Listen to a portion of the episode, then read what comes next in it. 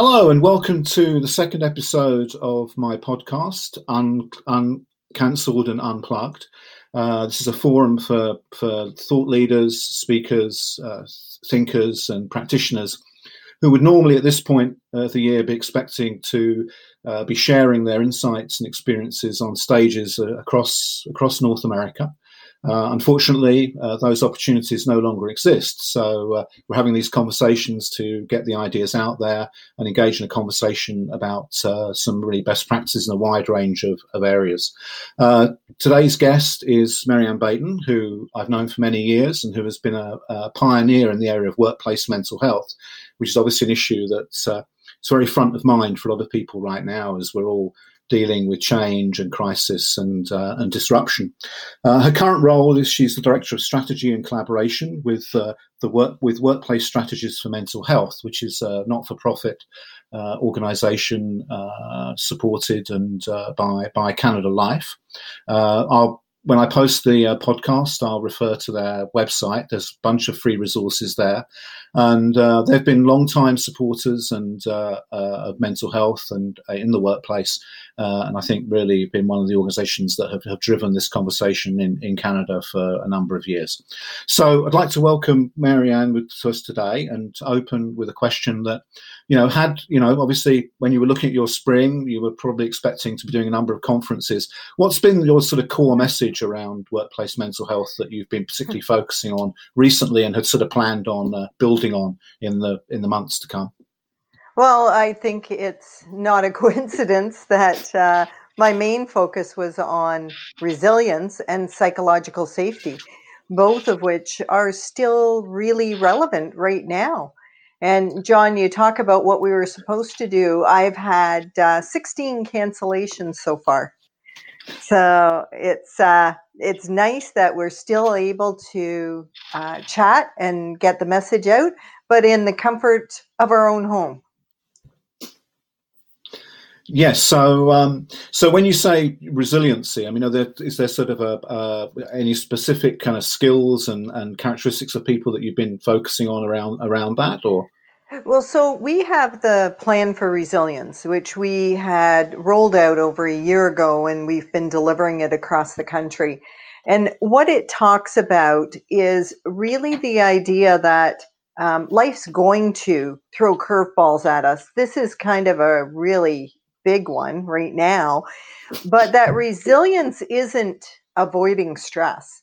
Uh, resilience is being able to deal with whatever life throws at you and then coming out the other side of that. Not that it's not painful, not that it's not stressful, but you come out the other side thinking about what you've learned, what you've gained, how you have grown from the experience rather than just simply feeling uh, overwhelmingly negative about the fact that you ever had to un- undergo a stressful situation.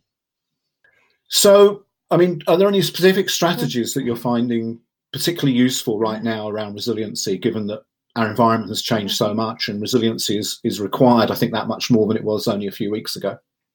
Yes, for sure. So, one of the resiliency uh, approaches that we have in Plan for Resilience is what we call the four A's. So, this was developed at the University of Chicago, and we've adapted it to make it easier for people to use. When we are stressed, our decision making capacity is impaired because of that stress. So we may go around and around about a stressor thinking there's nothing we can do about it because we're not thinking objectively. The four A's help us to look at something in a more critical fashion. So the four A's are to accept, avoid, alter, or adapt. And I'll just quickly describe them for you. And the process is to think about both the pros and the cons of doing any one of these four A's. The first one is accept. So to accept doesn't mean that you just say, there's nothing I can do about it. I just have to suck it up. What it means to accept it is to understand that you have no control over it right now and to make the best of the situation. So, right now, um, we are in self isolation And you are making the best of it by connecting with people, by sharing what you have to share to help others. That's what accept would mean is what can I do to manage in this time in the best way possible? Avoid um, now, some people would say, well, if you avoid a stressor, you're just in denial. But I think about a colleague of mine who um, is a recovering alcoholic. And when they travel, they call ahead and say, empty the minibar. So, yes, they're avoiding that stressor. But since we only have a finite amount of willpower, it's a really good thing to avoid stressors you don't need. So, if you're working from home right now and you're finding um, that the cat keeps walking all over your laptop, you might just close the door and keep the cat out for a while if that's easier for you. So, avoiding a stressor is not always a bad thing. Yeah, and I, I, would think if I just uh, in the current situation, one of the things that, that I know I, I struggle with is not consuming too much news. You know that I, I need to sort of set boundaries around watching the news because very little of it is is terribly mm. encouraging. Um, so that, that would be an example of, of avoiding something that could, could stress you out, right? And that's a great example. We need to be informed, but five minutes, three times a day is more than enough news to consume in a day. You'll get what you need. The other thing, though, about the news, John, just while we're on it, is that people need to be very critical about the sources that they use so that yes. they're not hearing sensationalism or doomsday kind of news reports, but rather the facts and helpful information that we can use to improve the quality of our lives right now. Right.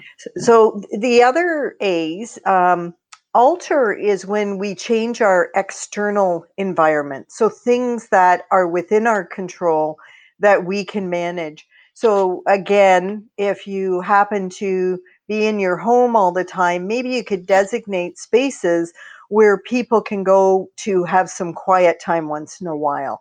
Um, altering can reduce stress significantly if you have the power to do so. And the last one is to adapt, and that is to change the way we think about something, to change the way that we interact with something. So I talk about the fear that we um, reasonably have about what's going on, and that to think happy thoughts is not realistic and it's not helpful. So, what we need to do instead is to sit with our fears and concerns, maybe even write them down if that's good for you. Write down what you can do about any of them but then leave it aside. Only spend maybe five minutes a day facing your fears, thinking about what you can do, and then the rest of the time, maximize the time that you have, optimize the experience that you're creating in this moment because this is, these are going to be memories that we're going to have for the rest of our lives. It's such a huge event in history that we're going to be talking about it. And if you think about creating your story, creating um, who you want to be right now, creating the memories that you and your loved ones are going to have, you can have a much more positive impact for yourself and for others. Right, I had a I have a, a, friend who started a thing today on on Instagram called Hearts for Healers. That's Hearts, number four healers, and she's inviting everyone to, um, uh, particularly if they have kids at home, to get their kids to make uh, art, artwork with with a heart in, and to dedicate those to the people who are on the front line in healthcare or in, in in grocery delivery, the people who are keeping the, the you know the wheels running and saving our lives. That seems like quite a good example of that, a way of kind of reconfiguring what's happening and, and getting involved in a way that's that's more um, more positive. And it also ties into something we were talking about earlier around gratitude, the power of gratitude, right? Yeah, I love that example, John. It's um, it's constructive on so many levels. Keeping the kids busy, doing something to boost the morale of others. That's an amazing example. I um, went for a walk yesterday, keeping socially distant, but someone had written in colored chalk these inspirational messages on the sidewalk. And I can't tell you how thrilled I was to come upon that and think, yes, we're all isolating, and yet we're all in it together. So whoever took the time to do that, um, I like. I think I don't know if they really understand how much it's appreciated. Yeah, and it's interesting you, you mentioned there that, um, and it's certainly a, a, phrase that I've seen repeated a lot lately. You know, we're in this together, uh, and that leads me to ask about you know an issue that that again I I know it's something you've been uh, you've been speaking about and, and, have addressed in in your work over the years, but the issue of social isolation and, and loneliness. Um, in the UK, there's a minister for for loneliness. Um, there's been a number of initiatives that I've seen here. That the Genwell Project, who are going to be guests on the show uh, in a, in a week or so, that it does seem to me there's been that there's increased recognition of the of the negative effects that loneliness can have, and the fact that in a time of where we're being asked to physically isolate ourselves, we need to make extra effort and look for opportunities to connect. Uh, that surely is a, a, key part of building resiliency. Absolutely, and the thing about um, social connection as it applies to resiliency is it's not enough to reach out and help people you have to also be able to accept and even better to reach out for help yourself to be truly resilient. And i found this out the hard way. When i um, burned out john it was mm-hmm. because i really believed that i didn't need anybody's help. I didn't want to burden anyone. I didn't want to bother them and as I started to learn about this, I realized that somebody said to me, How do you feel when you help people? And I said, I feel great. I feel like I have purpose, value. I feel honored that they would ask me. And they said, Why would you deny that to anybody else then? Why do you hold them at arm's length and not allow them to help you? And it was a wake up call for me that mm. if I want to have a truly um, intimate, and I don't mean it in that way. I mean intimate as a close relationship with people. I have to be able to accept help as well as to give it. And by doing that, you can eliminate loneliness because there's so many people who want to be there, that want to help. All you have to do is accept it.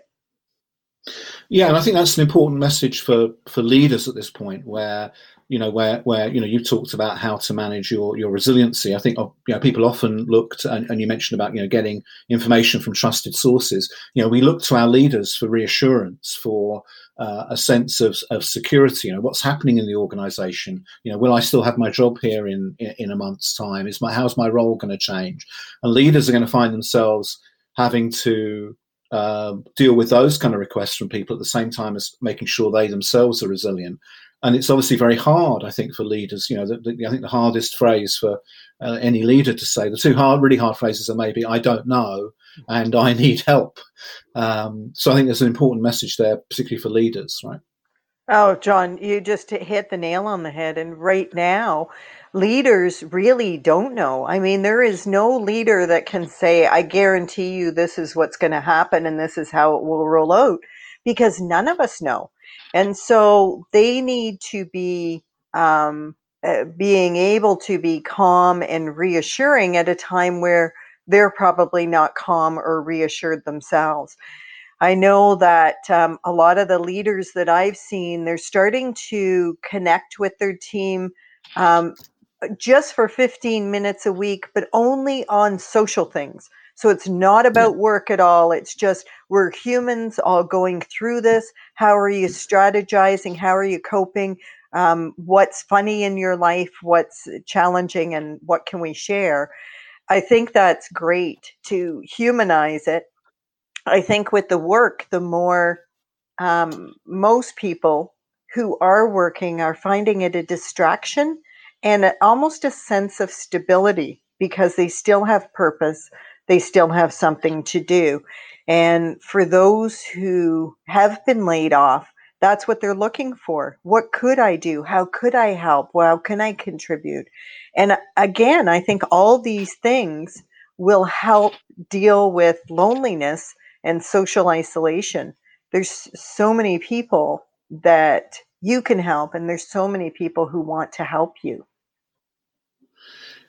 Absolutely. So uh, another thing I think that, that, that I'm I'm certainly seeing, and and you know perhaps you can you can either you know argue with that or, or confirm it.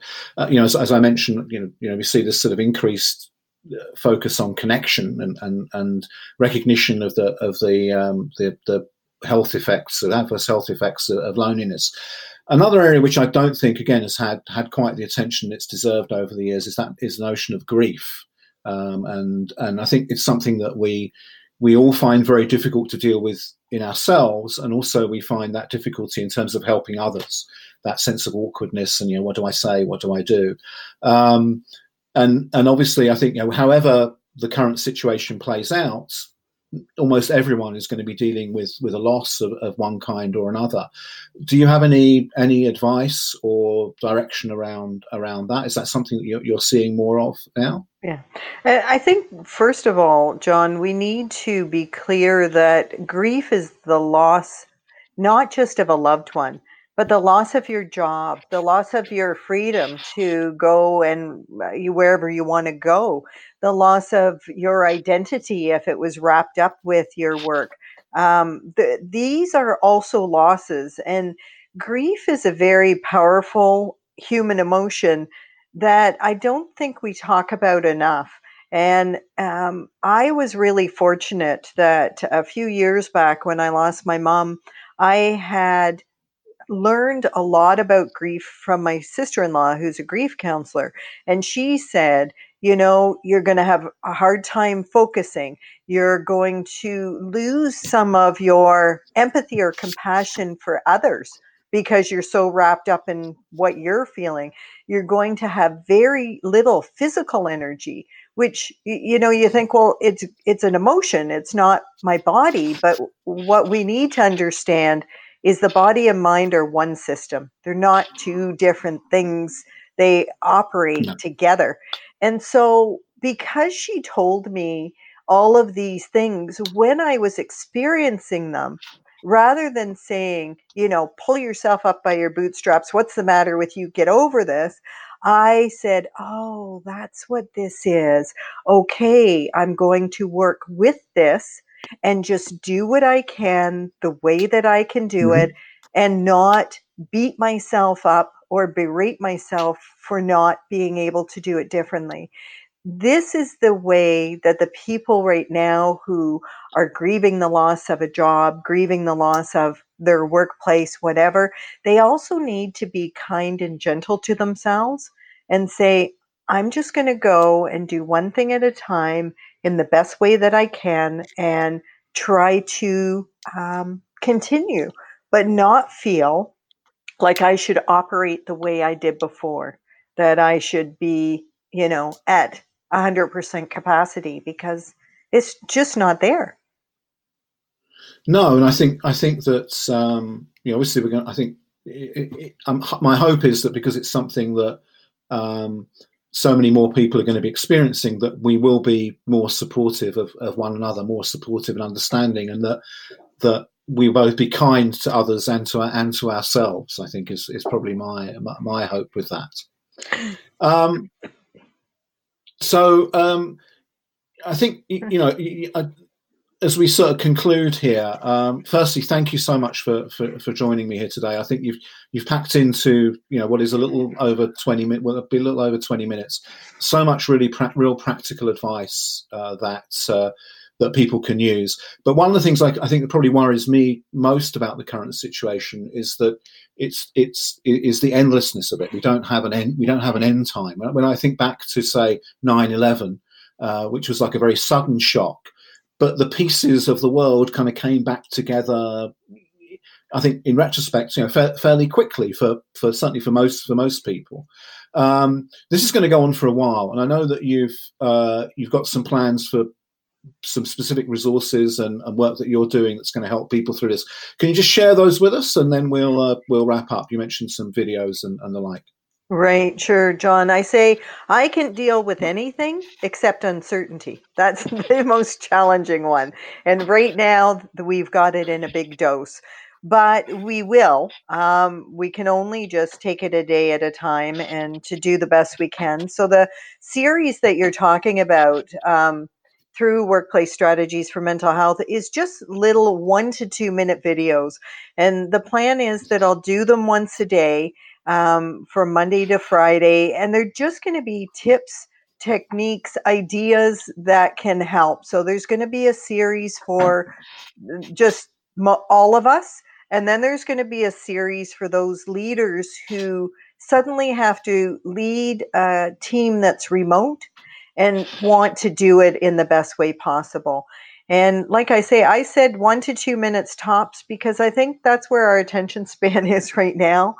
And uh, to keep things on a very practical level so that we can go, okay, I can do this. I can't um, change everything, I can't control what's going on, but there are some things I can do that'll make a difference. And there are things like about when children uh, want your attention and you're on a national conference call or when um, you know you're you're really not focused on your work and yet you're working till a for a deadline. It's all really practical things that might help you to get through this time yeah, I, have seen a number of posts on, on LinkedIn today with people saying, you know, let's all just agree that, you know, kids and, and pets are going to interrupt calls and stuff and just get over it and, and celebrate that rather than, than sort of making people feel they have to hide their, their, their lives in that way when they're on, uh, you know, serious business yeah. calls. So um, yeah. I think Can, we all need to cut each other a little bit more slack nowadays.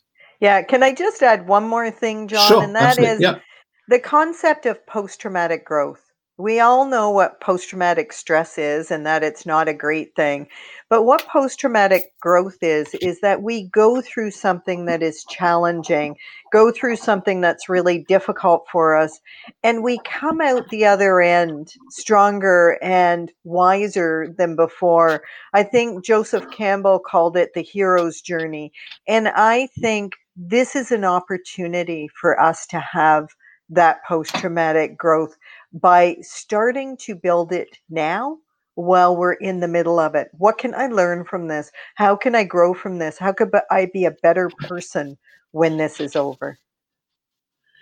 What a great uh, a great point to end. I think I think absolutely 100%. I think that um, you know your own work. I'm sure uh, that were people who've come across you before this and uh, and have applied that. That will really be a and work you're doing now just be a great resource to ensure that uh, as many people as possible can certainly, you know, make um, come out of this in a positive and uh, uh, and growth oriented way. So I'd like to really thank you for your time here today, Marianne, and uh, perhaps we'll uh, when things get uh, get towards the end and the end is in sight, we'll have you back and we can explore this notion of post traumatic growth a little bit deeper. That's great. So thank Thanks, you very much. Thank you. Thank you. Bye.